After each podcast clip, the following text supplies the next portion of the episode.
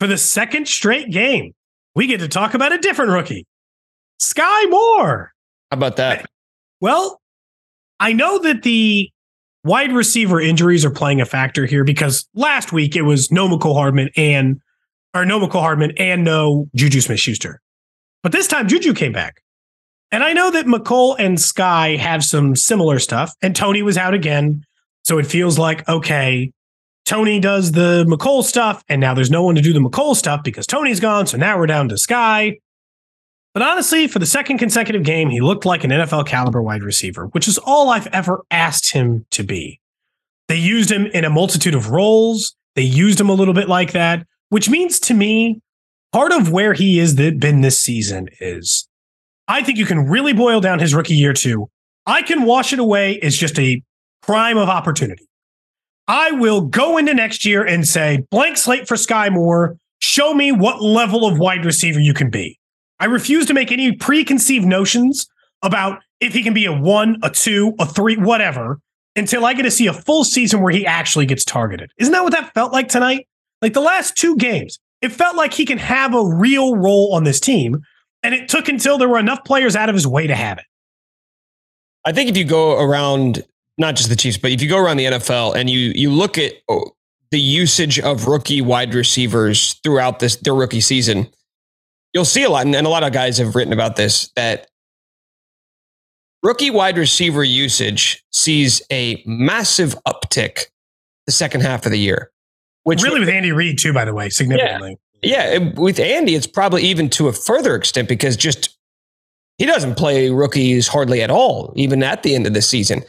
You look at this receiver room; it's not the you know most talented room in the NFL, but you've also got three tight ends that you trust a lot you've got veterans in that receiver room. And you go back to what the Chiefs were forced to do and how they were forced to change last year. All underneath stuff, right? Yeah. Defenders are, are putting a, a roof on the defense and they're they're not letting you go over the top. The Rams are the ones who kind of started that with Brandon Staley as their defensive coordinator. That's what all we saw today, underneath stuff. You don't have to be a polished route runner even though I think Skyy's better than he gets credit for, and he's shown that off the last couple of weeks to to beat teams across the middle. Like eh, Sky averaged seven yards per reception today. And even though that's not the most efficient game, you know what it does is it gives him confidence. And for a Chiefs team that needs more weapons, like you want more weapons, knowing how teams are going to defend you with Juju and they're going to bracket Kelce, having more ways to beat you. The Chiefs show that off 10 different guys caught a pass from Mahomes today, and that's without Kadarius Toney and Mecole Hardman, both of whom are going to be in that list above guys who are getting in on the action today. And, and honestly, nobody put up big stats. Kelce only had 57 yards. Uh, Marquez 56, 38 for Juju, 36 for Skyy, 26 for McKinnon, 26 for Fortson, 26 for Watson, 22 for Jones. This was like this was the like, what if we had no star players? yeah. And we just had to throw it to everybody all the time. Would we still be okay? And the answer is like kind of yeah. Like I know that this it's hard because like I'm gonna give you a really small sample size. But if like the last two games of Skyy Moore Skyy Moore, then he'd be an 850 yard wide receiver on average. Like that's to me, that is the kind of signs you want to see. But it's the stuff that works with Mahomes that you want to see more. So this is going to sound as like it's weird because it's like the second quarter and can you take that much? But like in the second quarter, and a drive that eventually led to a score because most of their drives did today. I know it didn't feel that way because they kicked so many field goals, but Patrick Mahomes got flushed from the pocket, and Skyy Moore had to find a little opening, stop and break his route away, stop and settle in for Mahomes, and it was a third down play that got converted to a first. That's what you need out of Skyy. The best receivers with Mahomes do that. Juju already does that. Kelce's been doing it for a decade. But like Skyy doing that is even more encouraging than, wow, he ran the correct route and Mahomes hit him. Like, because you're going to have a lot more success in this offense if you can prove you can do those other things with Mahomes. You know, well, I think will make us feel better about the Chiefs offense moving forward is just stop worrying about individual production from anybody other than Patrick Mahomes because it doesn't matter. They are number one in points. They're number one in yards. They're number one in first downs. They're number one in passing yards, passing touchdowns, yards per drive, points per drive, scoring percentage. This is the best offense in the NFL. How they get there doesn't really matter. And we can talk till we're blue in the face about Pacheco's stats. Juju only had three catches. What's going on with him? Were they bringing him along? Down game for Kelce with only what four catches, 50 yards. MVS has had his moments where he's kind of disappeared throughout you know games this season. None of that matters. It doesn't matter.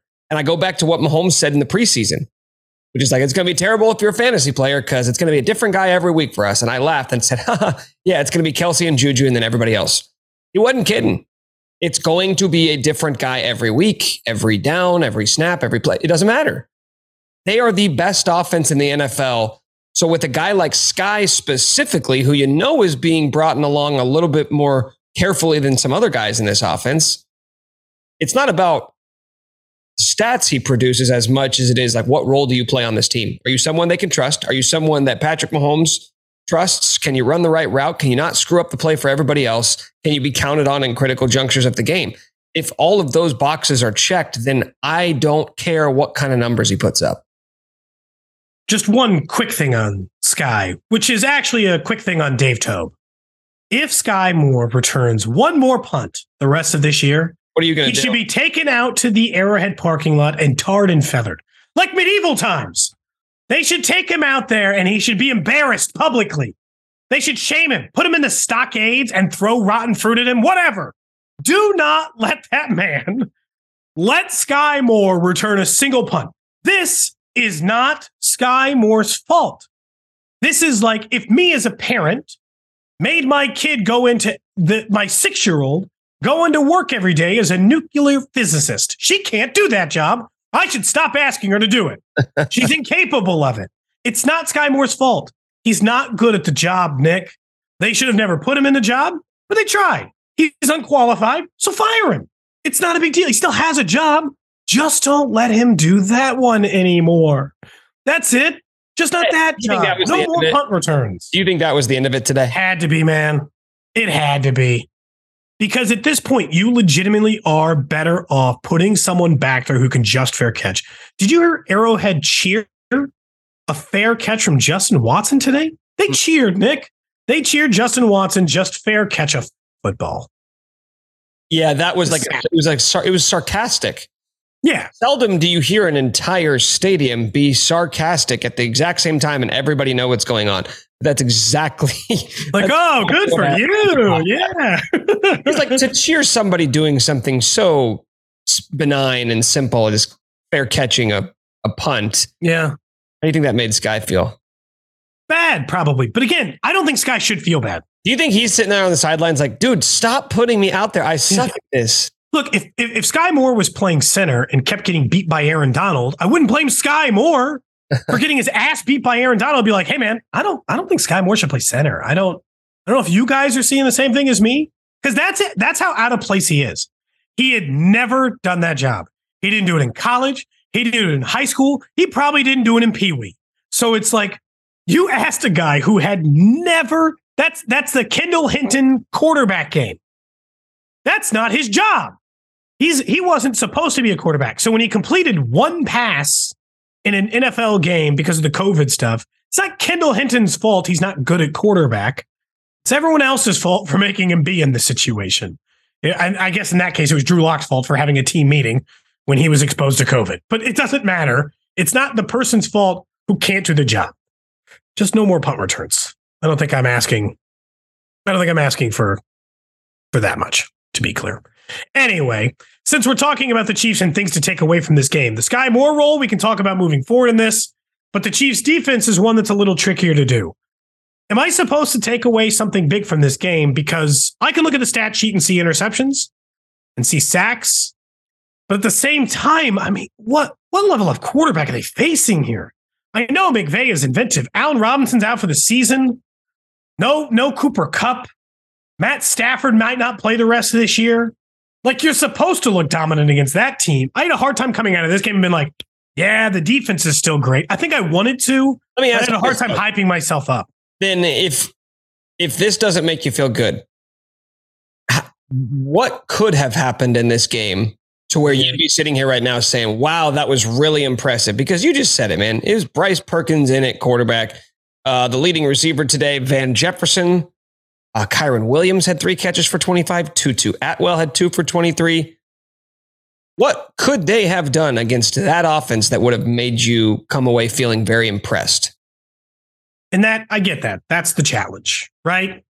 Is they like, could only go one out. way. They could only go one way. Yeah. If that offense would have went off, we would have said, "Well, looks like the Chiefs are frauds." That's Here's the, the most- only way this game could have like changed your opinion on the defense. Here's the most encouraging thing. Um, Karlaftis actually got a sack, like in a game, not a pressure, a real sack. And the fact that they got three sacks is going to keep them right near the top five in the NFL. And that is a stat by the end of the season I'm going to hold very dear because I have done nothing but bitch about the Chiefs' insistence to try to throw pressures in my face, only to watch them not sack quarterbacks in important games and lose them. Because that's when they've lost. Like one of the times they lost to the, the Bucs because they couldn't protect themselves. But the other two times that they've cost themselves in the postseason of this four run is they couldn't get to the quarterback. They couldn't sack the quarterback. When they lose regular season games, they can't sack the quarterback. They might get pressure, but they get away. And I know that I'm like circling that Cincinnati game from last year and they got him this week, so it stands out. But that's just when they lose games, it's wow, they got a lot of pressure. And you're like, not good enough. You have to get sacks. And they got three of them today. And Perkins was elusive, right? They they got they look, they got what? They got three, Nick, and it felt like they could have gotten six. Like they came up short Yeah. in the sack numbers and they still got three. Like, I mean, I, they got more pressure than that. I'm, I'm gonna be honest. I, I know we've kind of been we've been hinting at this. We've been moving towards this for a couple of weeks now. I think this is a top 10 defense in the NFL. I think this is the best defense Mahomes has ever had. One guy we have not talked nearly enough about, Cody, is L'Jarius Sneed, who has been having a tremendous great. season. I think he's second or third on the team in sacks behind Chris Jones. He just got his first pick of the year, and that's the number we always look at to evaluate cornerbacks and how they're playing. He's got, I think, four forced fumbles on Yeah. the season. He's just been so, so solid. And you think about all three levels of the defense with Chris Jones, with Nick Bolton, with L'Jarius Sneed. You've got a top tier player at every level of your defense. They or, or an all pro or at least Pro Bowl caliber player. Uh, Sneed had that big tip away in the flat play today too. They sent him on the blitz, and he had to get rid of it quickly. And he knocked it down the way Carlos Dunlap would knock it down. He still prevented the completion, even though he was the guy blitzing. They sent him on back to back plays. The second one ended up being a completion, but only because Perkins made a really athletic play and a really strong throw. Like it wasn't anything the defense did. It was just a really nice play, individual play by him. But uh, that part of it is different than any. I don't think they're playing. I don't think they're playing as good as the defense was playing the year they won the Super Bowl. But I agree with you that it is the best defense because it's the best pass rush Mahomes has had. There were better pass rushers under Alex Smith. He had like Tamba Hali and Justin Houston, and he had top five pass rush teams, top five sack teams, two stars on it, two like hundred sack career guys on it. That doesn't exist in this defense, except for it does because Dunlap is a hundred sack guy. Chris Jones will be a hundred sack guy. Frank Clark's got seventy. Like all you're asking for these guys to be is the medium version of themselves. And right now, you're getting the medium version of Dunlap, the medium version of Frank Clark, and the Super Saiyan version of Chris Jones. That sack he got today, he almost took the handoff. He about took the ball from the quarterback, from the running back, before it even got back to him. Like there was no, that was an Aaron Donald play. Like I know that we've said he's playing better than him this year, but that's the kind of stuff you see elite defensive players do. And yeah, Andy Reid said in post game, Nick Bolton's an all pro player right now. And with L'Jarius Sneed, and honestly, they've they've had good safety play. It's not all pro safety play, but it's been good. Been very solid the entire year. There is no true weakness. It's why they've been able to mask so many rookies on it. You know what? I think in another takeaway, maybe not from this game, but it's just another data point and where I think we already were was that this rookie class, which is littered with defensive players, I don't know if any of them are going to be stars. It's obviously too early to tell that, but I know they didn't completely whiff, which may not No. seem like it's much of a barometer, but when you draft that many defensive players and you play all of them right away, you couldn't afford to have a bad draft class. And we know now Bryan Cook got the interception, George Karlaftis got his first sack, McDuffie's continued to play well. You got a lot of players who are playing immediately and they all look like they belong. My my McDuffie hype is only going up, by the way. Played well is he he is in everyone's hip pocket. Every single pass that goes his way, he is literally standing right next to the guy. Yeah. Every time. No one is ever just burning him. He gave up a touchdown tonight because on a switch, his guy didn't cover it, right? Like, or he didn't, like, his guy didn't cover it. He didn't get the switch fast enough. When he is on a guy, when it is his job to be on a guy, no one gets past him.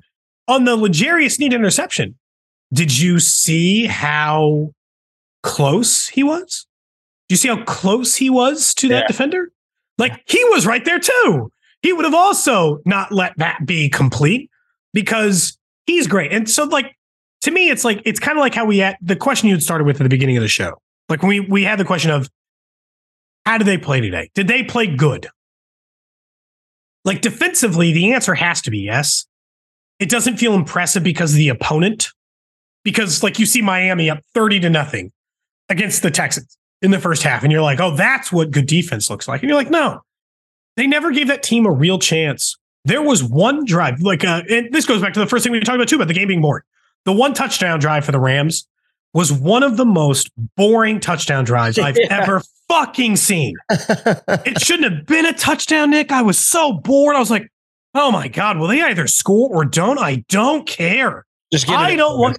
Yeah, I was like, I don't want to. Like, I'm, I'm serious. Like, I was watching with my wife, and I, you know, I'm sitting there, and the kids are a little sick. We're sitting. I'm like, I don't want to watch this drive anymore. I don't care what you do in it. Just make it end. Mercifully, make this drive end. That was the only touchdown drive the Rams had the entire game. That was the only time you could even make a slight argument they looked passable in offense. So, like to me, it's like, yeah, there, are takeaways from it. It just doesn't feel like it in the moment. Uh, it's time to get to a little thing that we do at the end of every episode after a game. Again, Cody Tapp, Nick Short,